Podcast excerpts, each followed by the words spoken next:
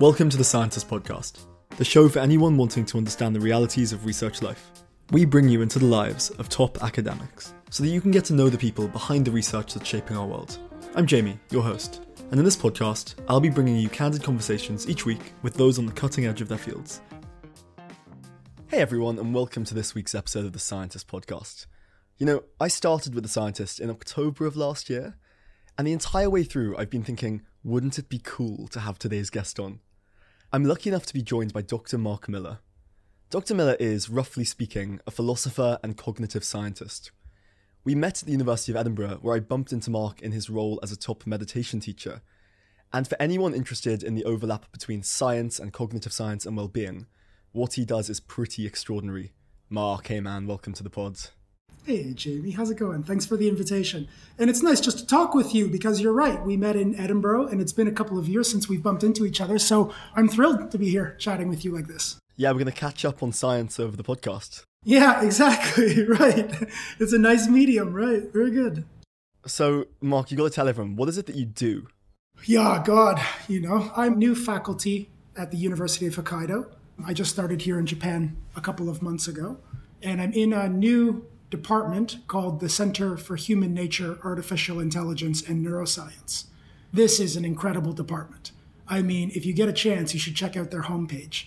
It's really unlike anything you've ever seen before, I think. The department is dedicated, just like you'll see on the website, they're dedicated to bringing together researchers from philosophy, philosophy of mind and phenomenology, and neuroscience, and machine learning and artificial intelligence and taking teams of those people so that we're not doing our own research here. It's not like the philosophers have one building and the informatics people have another building. Like in Edinburgh, you know, in Edinburgh is actually pitched as a highly interdisciplinary university. And it is to a certain degree. And yet you still have those fields are sort of in their own building, a little bit insulated from one another, right? Here you have right up front, it's sort of modus operandi of the department to bring together people from those intersecting fields to, and here's the best part, specifically to tackle topics that are central to human well being, to human flourishing, to what it is to live a good human life. And it says right on the front page that the major challenges humans are facing today are going to require this interdisciplinarity if we're really going to get to the root of those things. And so that's what the department is built for. My project for the next three years is going to be looking specifically at the nature of human happiness and well being, and especially where well being intersects with our current socio technological niche. Yeah, when the department is described. well, no, but yeah, exactly. When the department is described like that, it's no wonder you got the gig, right? Because your work, I've heard it being described not by you, but by somebody else, is kind of inside the brain and outside the brain, but all about the brain and well being. That's exactly right. And I was just finishing a project. You know, for the last couple of years, I was working with Andy Clark, who's currently at the University of Sussex, but he was in Edinburgh when you and I were there together. And he had a major four year ERC project called Expecting Ourselves Predictive Processing and the Construction of Conscious Experience. And that was the first major project to apply this theoretical framework that I work with most called predictive processing or active inference to the study, both theoretical and empirical study of consciousness. So that's what that project was set up for. Okay, that's what I was doing for the last few years. And when we came to the end of the project and it was time for me to start looking for work, thank goodness I didn't have to look for long, you know, with the job market as it is right now. I was very fortunate that a colleague suggested that I apply for this job. It came across their desk, Julian Kiverstein came across his desk, and he reached out to me and he just said, Mark, it was like this job was made for you. They're looking for an interdisciplinary research who can communicate and speak the languages of a philosopher and a neuroscientist and is interested in technology. And they're specifically aiming at well being. And I didn't know this at the time, but it turned out that there's a dedicated team here working on active inference already. And that team is made up of a machine learning person, a neuroscientist, and a couple of philosophers. And so it was one of my first interviews, and you're right, it was a, just a perfect fit. I couldn't be happier. I have to pick you up there on the predictive processing because the brain as a predictive mechanism isn't usually how we think about the brain, but it's kind of mind blowing. So, can we just get into the predictive brain? Yeah, so like, you know, it's a complex framework The nice byline, I think, is this provocative switch that happens in this framework. So traditionally, we thought that the brain processed, for instance, perceptual information largely in a passive and bottom up way, meaning the brain sort of waits around for signals from the world to come through the sensorium, and then it processes that information from simple up through complex as it sort of moves up through the hierarchy of the brain. And the final output is the rich world revealing experiences that we're used to. The predictive processing framework, here's the provocative move, basically flips that on its head and says, no, the brain isn't passive, it's radically proactive. It's not waiting around for anything. The brain builds for itself from the top down based on probabilistic knowledge about how the world works. Yeah, that it learns over time interacting with the environment. It uses that probabilistic knowledge to build for itself its expectation of the way it thinks the sensory data is going to go given the context you're in. So, another way of saying that, and here's the provocative point we hallucinate from the top down our experience of the world. This definitely always gives me a little bit queasy feeling. If you really catch it, you might feel a bit queasy here. That means that we're not really perceiving signals from out in the world. You're not really seeing with your eyes. What you're seeing is your best guess about what's happening right now. And the visual signals that are coming in from the world are just being used as training signals to train up your best hypothesis about how it is. So it's primarily a top down affair rather than a bottom up affair. And it's proactive rather than relatively passive. Yeah, see, that's the interesting thing because all of a sudden your mental models and your predictive models, i.e., the lens to which your brain is viewing the world, starts to matter, which is kind of where you come in as far as I see it. Oh, I love this, Jamie. I mean, you hit the nail right on the head. If that's the case, then the world you live in is partially being constructed by your beliefs, by your past beliefs, you know? It's constructed by the way you predict things to be. And so the things that you believe and the things that have happened to you in the past, they really matter because they're actually constructing. They're constructing the reality you live in. Now, of course, those predictions are being tightly trained by signals out in the world. That's why we don't hallucinate. Although, this is one of the real benefits of the framework is that it creates a unified account of delusion, hallucination, and dreaming, imagination, and ordinary perception. It just matters where in the hierarchy the system is selecting from. So, for the most part, your predictions are being trained by the signal out in the world so that you're not hallucinating. But nevertheless, the things that you predict, and this is so cool, and actually it's at the basis of a lot of my research right now, the things that you predict, you end up making them come true. You tend to bias yourself towards seeing them, that's part of it you know, we get a lot of information moment to moment. And so we have to selectively sample some bits and forget other bits. And partially what you expect is what you're going to be tuning into. That's part of it. But the other part of it is we actively create our predictions as well. And so you get all these really interesting feedback cycles between enforcing your expectation and the way you make the world. So no wonder we get things like filter bubbles on the internet right? Because with the internet, you can basically confirm any hypothesis you're currently running, and around and around you go. Yeah, that sounds actually like just a natural extension of a what's the phrase echo chamber right you can have an echo chamber relationship with your feedback and your expectations one thing that comes to mind though is why is the brain predictive and why does it like the order that prediction creates why isn't it happy just to go rogue and be bottom up and just take in as much of the world as it basically can i think the reason is is that the world is very volatile it's always changing. And so, you know, some life forms might do that. They don't have to have a very deep temporal perspective. But for creatures like us, one of the ways that we succeeded at what we do was linked up with us having some depth where we are able to plan over time.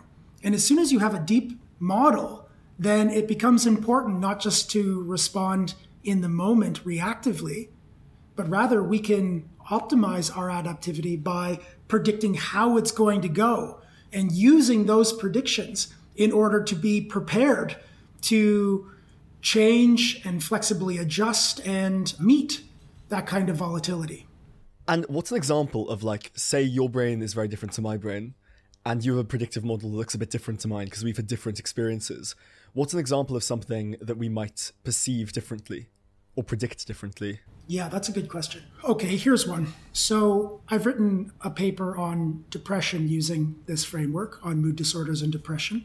This was really eye opening research, you know, really looking closely at the real nature of sort of major depression and some of the mechanisms that might be responsible for major depression. And it's such a vicious thing, especially when you see it through this computational lens it really betrays itself in the sort of vicious nature it has. So, according to this framework, one of the ways depression can arise is because, relative to the kind of thing we are and in the kind of environment we find ourselves in, we tend not to be able to produce the things that we predict. Okay? So, rewards in this model get flipped as well. So, rather than thinking that eating a piece of candy is rewarding, we say instead, you have a high expectation of having good blood sugar levels, and then you feel good when you get closer to that expectation relative to where you are now. So when you get hungry, you're now far away from your prediction of being satiated, and when you eat, you get closer to your prediction. Okay? So it's all about, according to this model, our whole system is built in order to reduce the error between the way that we expect the world to be and the way the world actually is and the way we expect the world to be can be represented by expectations. Right. A hierarchically embedded, what we call a generative model. So that is a hierarchical structure of beliefs and expectations about how the world works. So you could imagine the deeper in the hierarchy, the longer the time frame. So that's things like the sun shines from top to bottom, which is why we get some of the illusions we do. Like for instance, I can show you a concaved circle and then if I flip the light, it looks convexed. It's not convexed, it's concaved. But because it's ambiguous, your system fills in the gaps using expectations that light tends to come from the top down. Okay. And closer to the bottom of the hierarchy, we have predictions that are happening in real time, like changes of shadows on my face or on my sweater, and they're embedded. Okay. So that's the generative model roughly. And we're all the time trying to act to reduce the free energy or to reduce the prediction error between our model and the world. And that's how we get along. Okay.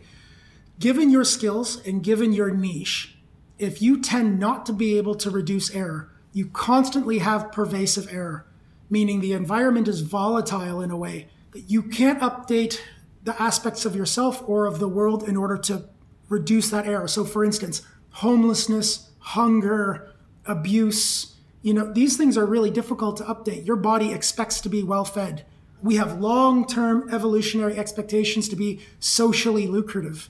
And if those are constantly being breached, if we constantly do worse than expected, here's the vicious part. Okay, first of all, that feels bad.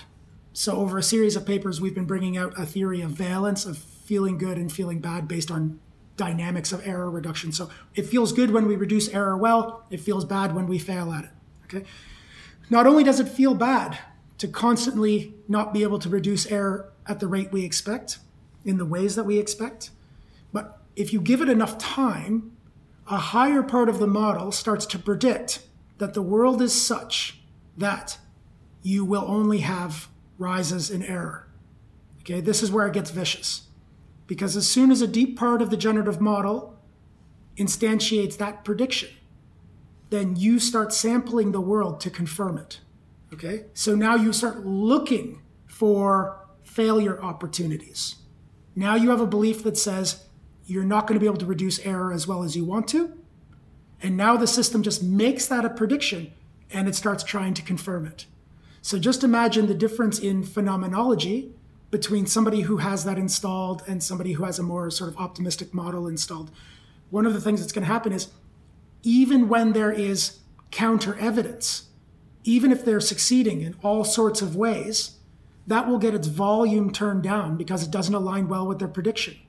And everywhere that they're failing, everywhere that they're falling short, will get its volume turned up.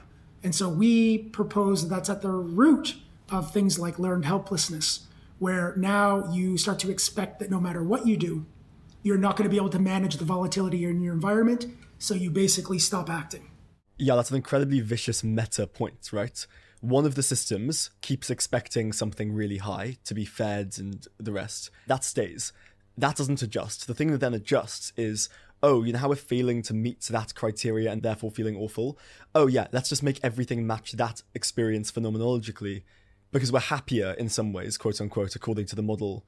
The model is happier to be correctly interpreting an error and therefore making the world an error than being, oh, we surprised ourselves and we're doing better than we thought we might. You're so sharp. That's exactly right. That actually, the model itself, I mean, is innocent in the affair. Whatever the model is, it will try to reduce prediction errors relative to itself. And it's innocent. It really doesn't know any better. So we wrote another paper called Embodying Addiction with Julian Kiverstein and Eric Rietveld also. They're also my collaborators on the depression paper called, I think, How Mood Tunes Prediction. And in the addiction paper, we made a point that alongside actually following Mark Lewis, neuroscientist Mark Lewis, that addiction might not best be thought of as a disease of the brain. We said not the brain because actually we think that it's an embodied system. That's for another conversation. But not a disease because the brain is functioning just the way it should be. It's reducing its prediction error relative to its model. The problem is, is the model is suboptimal. You have a model that doesn't fit well with reality. And so now you're reducing free energy over a broken model. System is working fine. It's reducing prediction error just like it evolved to, except for the model doesn't fit reality very well. Okay, and is the reason the model, because we're being predictive and we want to reduce error, in some ways the easiest way to go, at least as far as our day to day experience would be concerned, would be okay, well, why can't the model adjust? Isn't this supposed to be predictive? Why can't it adjust? Right.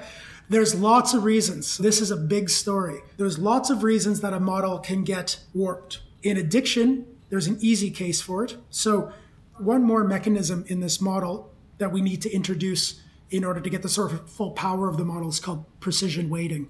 That's basically the system's own self estimations about how reliable certain streams of information are. So, for instance, if you're walking home in a foggy situation, then your visual signals are less reliable because you can't see the road so well. So they get their precision turned down, which means those signals don't propagate forward in the system in the same way. They don't have the same causal efficacy to change the self organization dynamics. Okay. Instead, you might rely more on your memory if you had walked home a lot that way before. Maybe just one more example that's nice too. So if you're singing in the shower, okay, you've got a radio in the shower, and you know, you put on a song you've never heard before, you'll hear a lot of the background noise if that's the case because you don't have a saved predictive model of the song. And so you will be combating the actual noise of the water, the white noise of the water in the tub. But if you put on your favorite song, your phenomenology will actually be such that your system will turn the volume down on the white noise and it'll turn the volume up on the song and you will actually hear it more clearly. Now, I'm not just saying that. We have some experiments for this. So they did an experiment where they took undergrads into a room and they gave them just white noise in headphones. And they told them at some point in time it's going to play I'm dreaming of a white Christmas, okay? And they're to raise their hand when the song goes. And, you know, some huge number raise their hand, like 80 or 90%. And I think you probably already know where I'm going to go with this. There's no song, right? So the question is what's happening? Are they just confabulating? Like, is it just that undergrads are impressionable or something? And it's not that. It's not that. At least we don't suspect it's that. It's that they actually hear the song. How do they actually hear the song? Because you can turn the volume up on exactly the white noise bits that fall in line with the well predicted melody. And you will actually get those bits will stand up, and the bits that aren't on that melody, they'll get to turn their volume down, and you will actually hear. You'll actually hear that melody. Okay, so just to clarify that, if that was a song they had never heard of, if that was like some obscure Hungarian techno, and apologies to fans of obscure Hungarian techno, obviously, it wouldn't work because they wouldn't have the predictive model. Therefore, the phenomenology doesn't play out because there's not an error-reducing game happening. Dead on. So cool. Okay, so let's bring it back to addiction.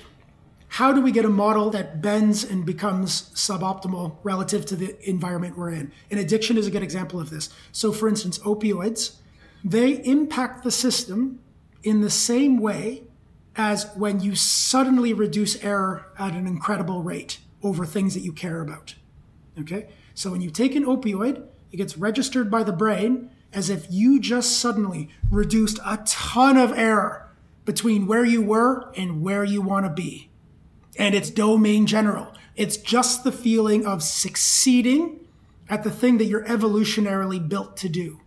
Okay, so it's not surprising some people are addicts. It's surprising we're not all addicts. And I hope you can see, first of all, why opioids might be so attractive to us, especially if, like in depression, because of your skill set and because of the niche you live in, you're constantly doing less than expected. You constantly have pervasive error and volatility in your environment. You're hungry, you're abused, you know, these sorts of things. That sets the perfect conditions for why opiates might be especially attractive because they would be a temporary reprieve from this constant upswing of error. You would get the temporary cessation of error. Now, the important point is you're not actually reducing error. It's only a synthetic reduction of error. It's an illusion of reducing error. And in fact, you know, long-term addiction tends to create error in the rest of your life. You can lose your job, you lose your loved ones, you lose your health. And so even though you're in these short bursts having the illusion of reducing error, you're actually having errors grow in the background. So again, you get this vicious feedback cycle. Yeah, and then it becomes very obvious why the psychological and socioeconomic predictors of addiction are what they are.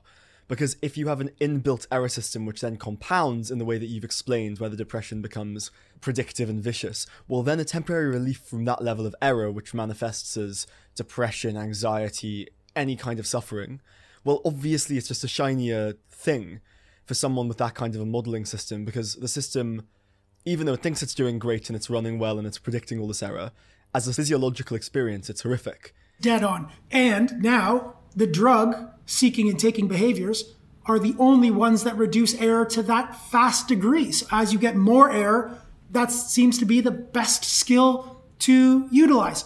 Okay, but I want to come back to the bending of the generative model. So the way that the drug impacts the brain in giving it this illusion of suddenly reducing error at a tremendous rate, what that change in sudden error reducing rates does is it adjusts precision.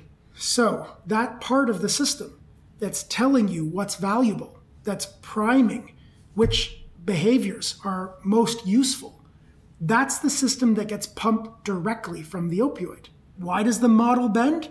Because drug taking and drug seeking behaviors suddenly get this huge precision volume turned up on them because of the artificial error reduction.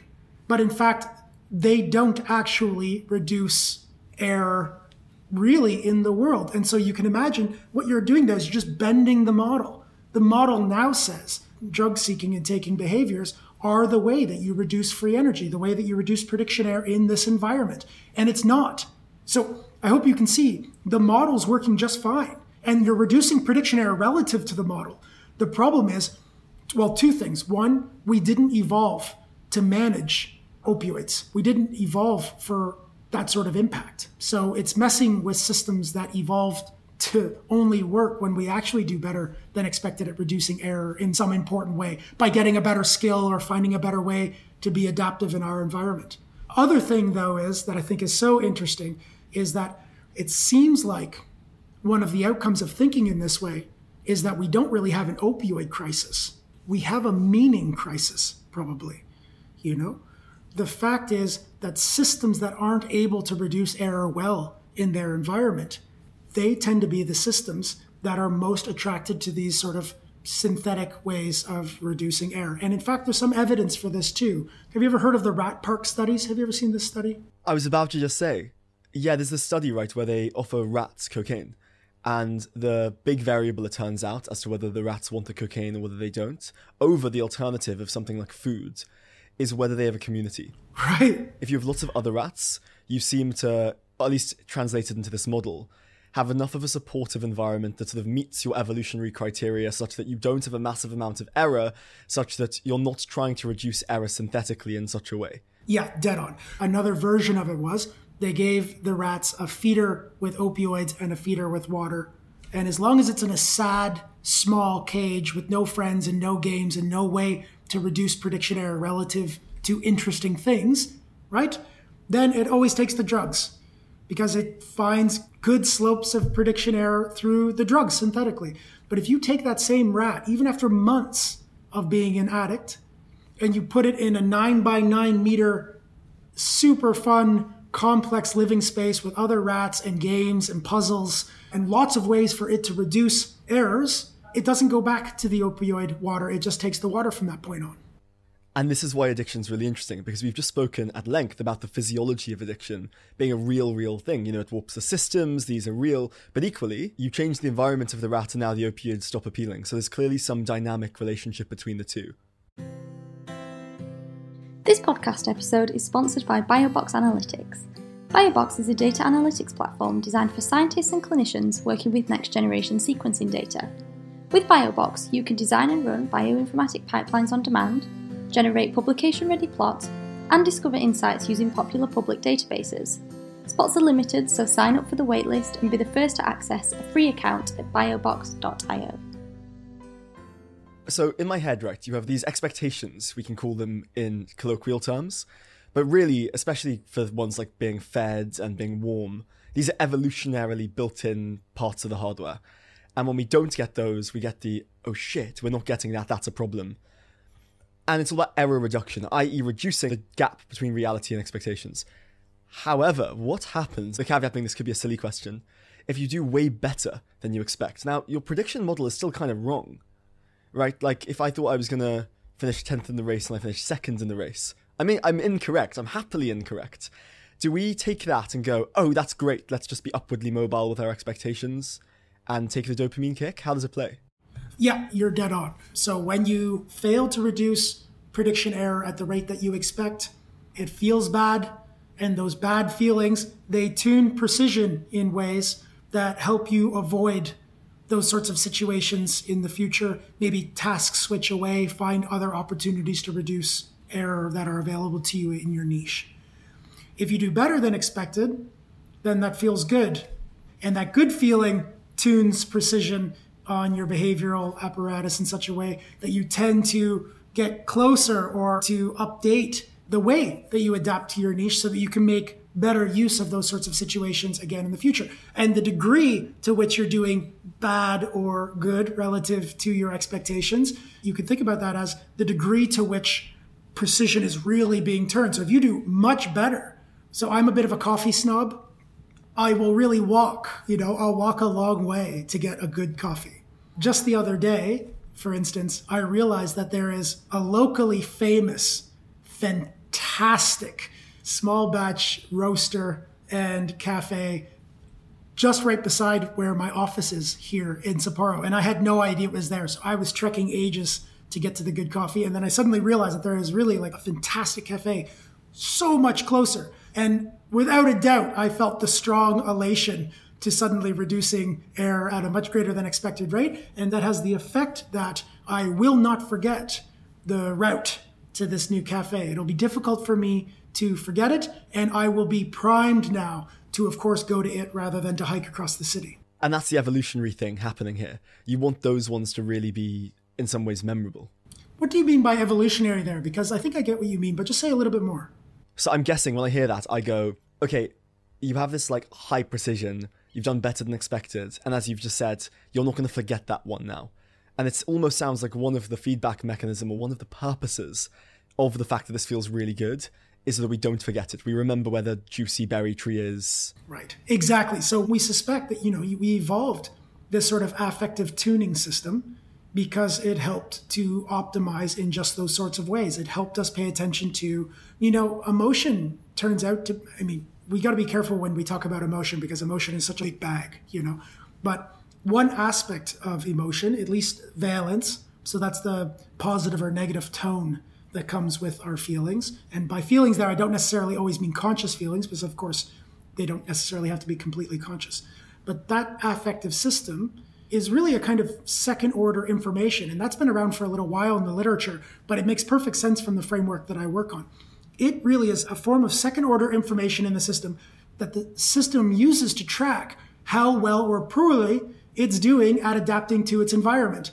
And based on how well or poorly it's doing at adapting, and what we mean by adapting is the fit between the model and reality and the changes in error relative to that, that second order of information plays a role in tuning the system in ways that make sure you keep staying in contact with those things that you care about so that we are literally drawn into the world by things that get us closer to our predictions, and we're repelled. We're physiologically repelled from those things that break our predictions. So I don't know if you've seen this, but there's a documentary by a guy who thinks that the Dutch painters were using a kind of camera, like a kind of technology to do their paintings rather than just painting.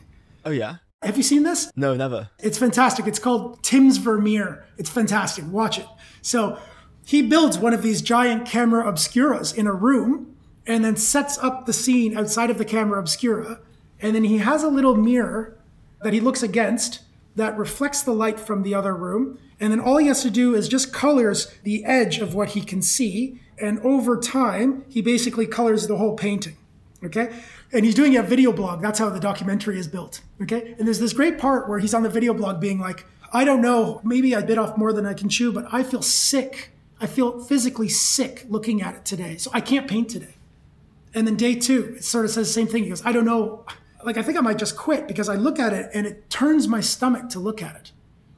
And three or four days after, he comes on and he goes, You won't believe what I realized. I had bumped the mirror four days ago, imperceptibly, but it was slightly askew, which means the work I was doing now was creating errors rather than resolving them. He doesn't say it in that language, but it was turning his stomach. Like every day that he was putting more work in, he was actually diverging from the model. He didn't consciously know, but his affective system was informing him don't go this way, go the other way. So interesting. And he knows that's something that's running just below ground level, right? Right. Except for the affective quality was conscious. He was going, I feel sick, but he didn't know why. Yes, exactly. So in some ways, and this is another conversation entirely, the role of sort of physiological feedback as something that's trying to direct us on this model when we're doing things that are error creating. One question I have is you mentioned this earlier, and drugs are actually a bad example because it's kind of across the board.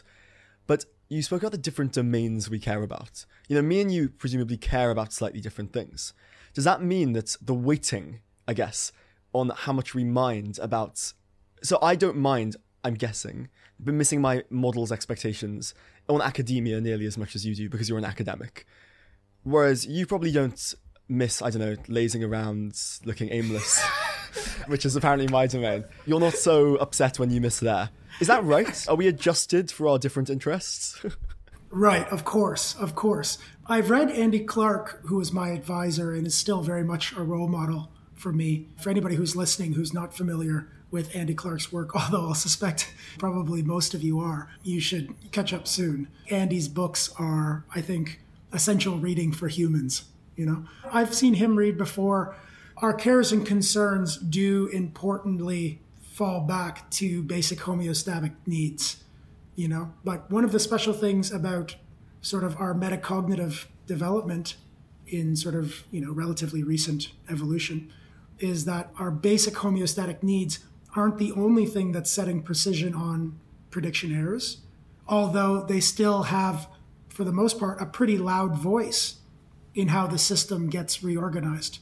Just as a side note, there, that's a pretty interesting place to start thinking about contemplative practices because you have, you know, thousands of years old professional programs of adjusting precision actively. And precision turns out to be closely related to attention. And so contemplative practices are all about maturing attentional processes so that you can update the way that you are meeting the world. Okay? So ordinarily, homeostasis has a big voice in how precision is being tuned, and that makes a lot of sense because we are a sort of two billion year old intelligence, right? And what's worked in the past should still feature in what we do today. But of course, if we only run, and this is a good jumping off point to talk more about contemplative practices in a moment, but if we're only being tuned by our evolutionarily ancient needs, then I think we see a lot of the problems in the world today emerge from that. I mean, if you're only running on those basic needs, then we can run into some problems.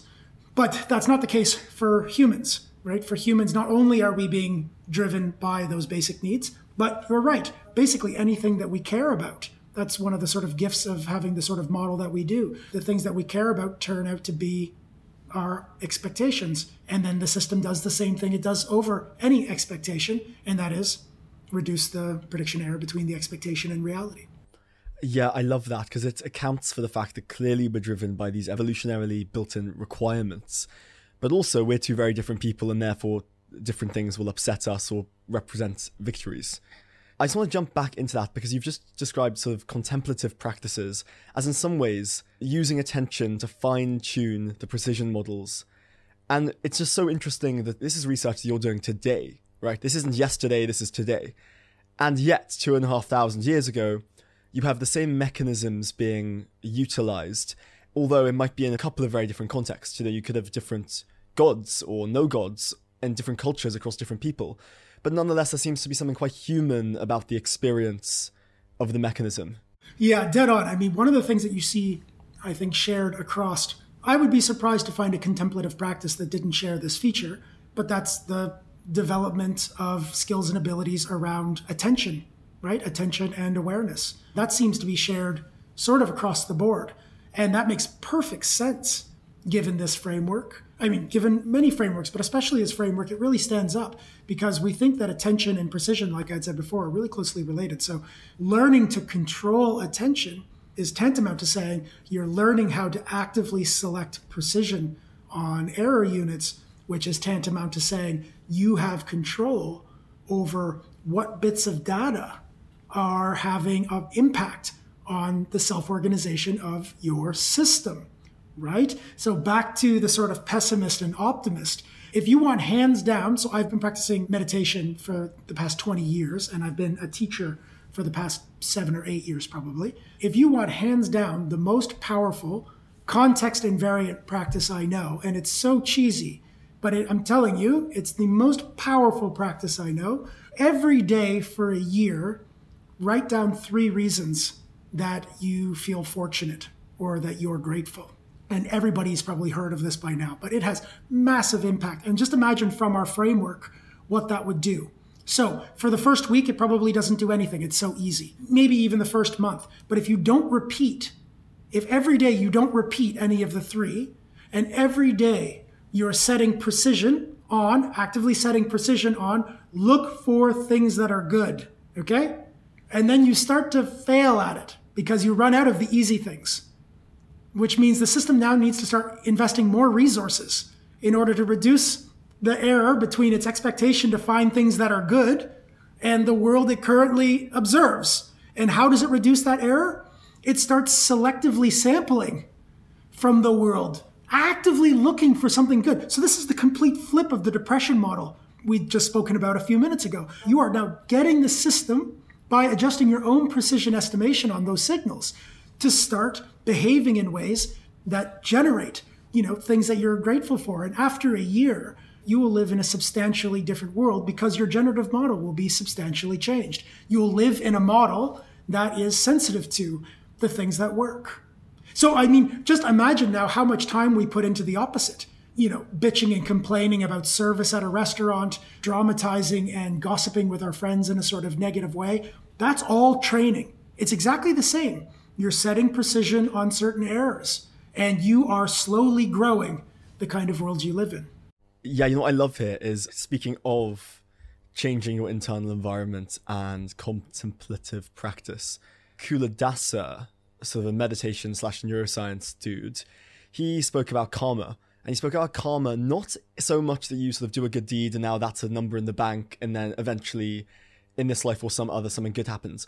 But in doing the good deeds, you are training your internal environment to sort of seek out the positives, which then in turn impacts your physiological experience, which in turn is kind of a form of that's your brownie at the end, rather than some kind of like abstract, no, no, no, but 50 quid is going to sort of sweep up into my hand. Yeah, it's a fascinating way to think. I mean, it's literally true, given this framework, that you are your karma. If what we mean by karma is predictions based on the things that have happened in the past. Like not only your neural architecture, but even your physical body is the output of a phenotypical evolution over time that reduced prediction error relative to the niche you live in. You are a hierarchical stack of expectations that has been engendered by the kind of environment that you and your ancestors grew up in. That is you. And the world you experience is directly being generated by that organization. Like the world you live in is literally an outpouring of your hierarchical stack of expectations. You could just say your karma. And the way that you adjust your karma is exactly the way that the traditional contemplative practices, you know, the ones that are exposed in Buddhism in particular, just the way that they say, which is you hone attention, you hone precision, and you start taking an active role in setting precision on certain errors rather than on other errors, rather than just letting your biological structure set precision for you. You start taking a hand in adjusting your own precision. Have you seen this new book? I'm not going to be able to remember the title of the book. It's the guy in the tech industry who's writing on attention merchants. Do you know the book I mean? Oh, I don't, but it sounds cool. Maybe Stand Out of My Light. And it's a book about how marketing and advertising is using all of the powers of psychology and neuroscience in order to capture attention, and that we have a duty as just humans that want to live well to start to mature our attentional processes in a way where we can re own where our attention goes rather than just letting marketing and advertising interface with our evolutionarily old precision estimation mechanisms that we have a duty to mature better and more sophisticated precision estimation systems that are able to sort of avoid the traps of the attention merchant industry. Yeah, I always think it's slightly fucked when you see like a bunch of neuroscientists and psychologists working on getting Twitter's notification emoji come up just the right delay such that you're doing the mental. I think it's a bit fucked up.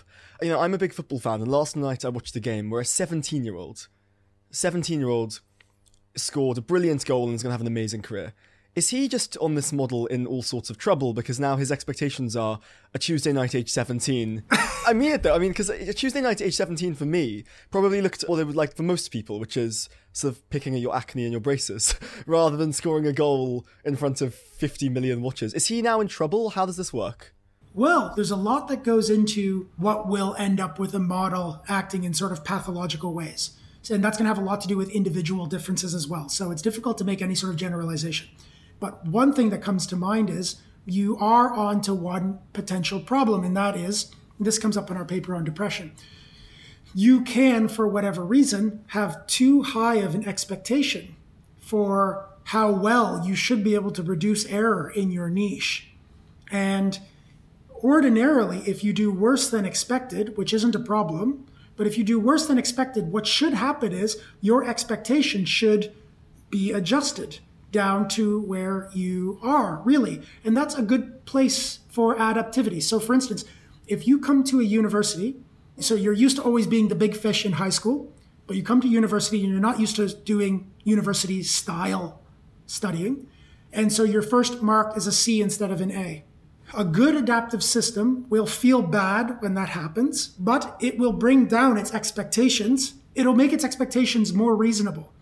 And that's valuable because those expectations will then drive the system. So let's say now you're expecting to do just a little bit better than a C. That's a really good adaptive strategy for doing better overall. You're not really trying to get an A plus right now. You might be just trying to get B style skills implemented. I hope you can feel that would be like a super healthy way to see that sort of play out. Yeah, oh my god, you would all of a sudden be this well adjusted human being who went, right. well, I'm used to an A.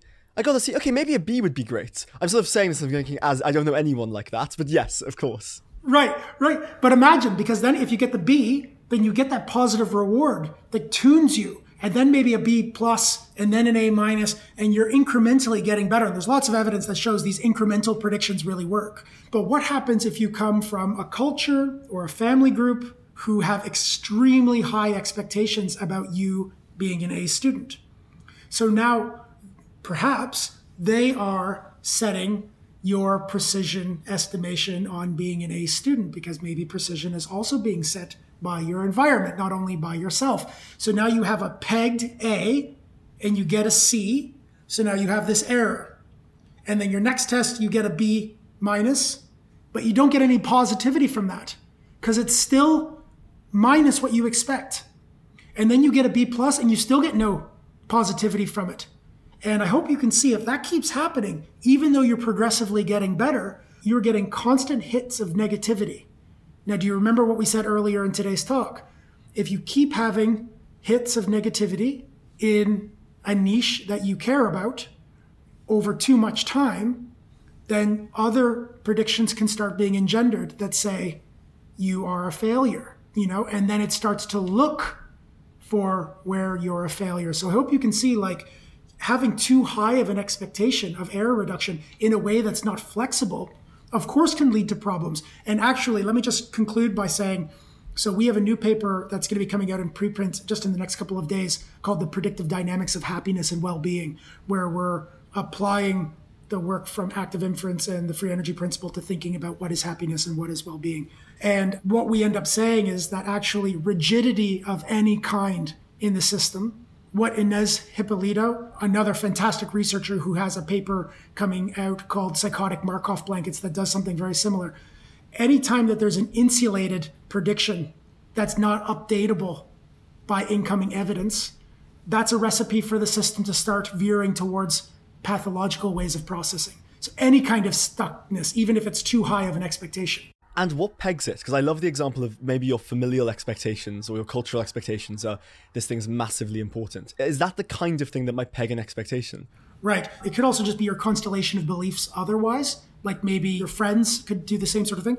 It could be purely biological. You could have atypical neuromodulatory activations for whatever reason that those things happen and they're just not adjusting precision the way that they ordinarily do. Or, like in the case of addiction, all addictions, like hyperstimulants, in addition to sort of opioids, they impact the system in a way that tends to produce exactly those kinds of insulated rigidities. So there's a couple of cases, but I bet there's lots.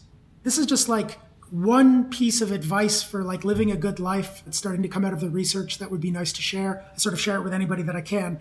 So there's a group of people called super forecasters. Have you heard of this? There was a new book out called Super Forecasters, and it's actually a thing. Like people train in forecasting, and they actually go to competitions where they're given sort of noisy data sets, and then they work alone or in teams to try to make predictions given the noisy data set. And you can get better at it. It doesn't just come along for the ride, but you can build skills that make you a better forecaster, a better predictor. And I've been thinking for a while about what sorts of virtues can we extract from those people that might be applicable for we as predictive agents. There's two things that I like that I'm trying to implement in my own life. I think it's just a nice thing to start implementing in all of our lives. One is across the board, super forecasters are extremely curious. Okay, they're extremely curious. They love getting information about lots of different things. So then you can see already they're not getting stuck in any one small avenue of thinking but rather they're diversifying the kinds of things that they're interested in. But more importantly, super forecasters, and now this is in my parlance, they have a high level prediction that tells them that their own predictions are only relatively right. So they have a modicum of doubt about all of their models, such that they're always looking for ways to update what they know and the way they experience the world. So if you talk to somebody who has that sort of high level belief, they'll be the kind of person who says, you know, for instance, you say, hey, do you believe in the theory that you've been generating? I asked Andy Clark that one time. You know, I said, do you think that this is really the way to go? And he answered me in such a cool way that really shows that, you know, he has this tendency that super forecasters do. He said, I'm not sure. You know, I think it's the best we can do given where we are in our scientific maturity.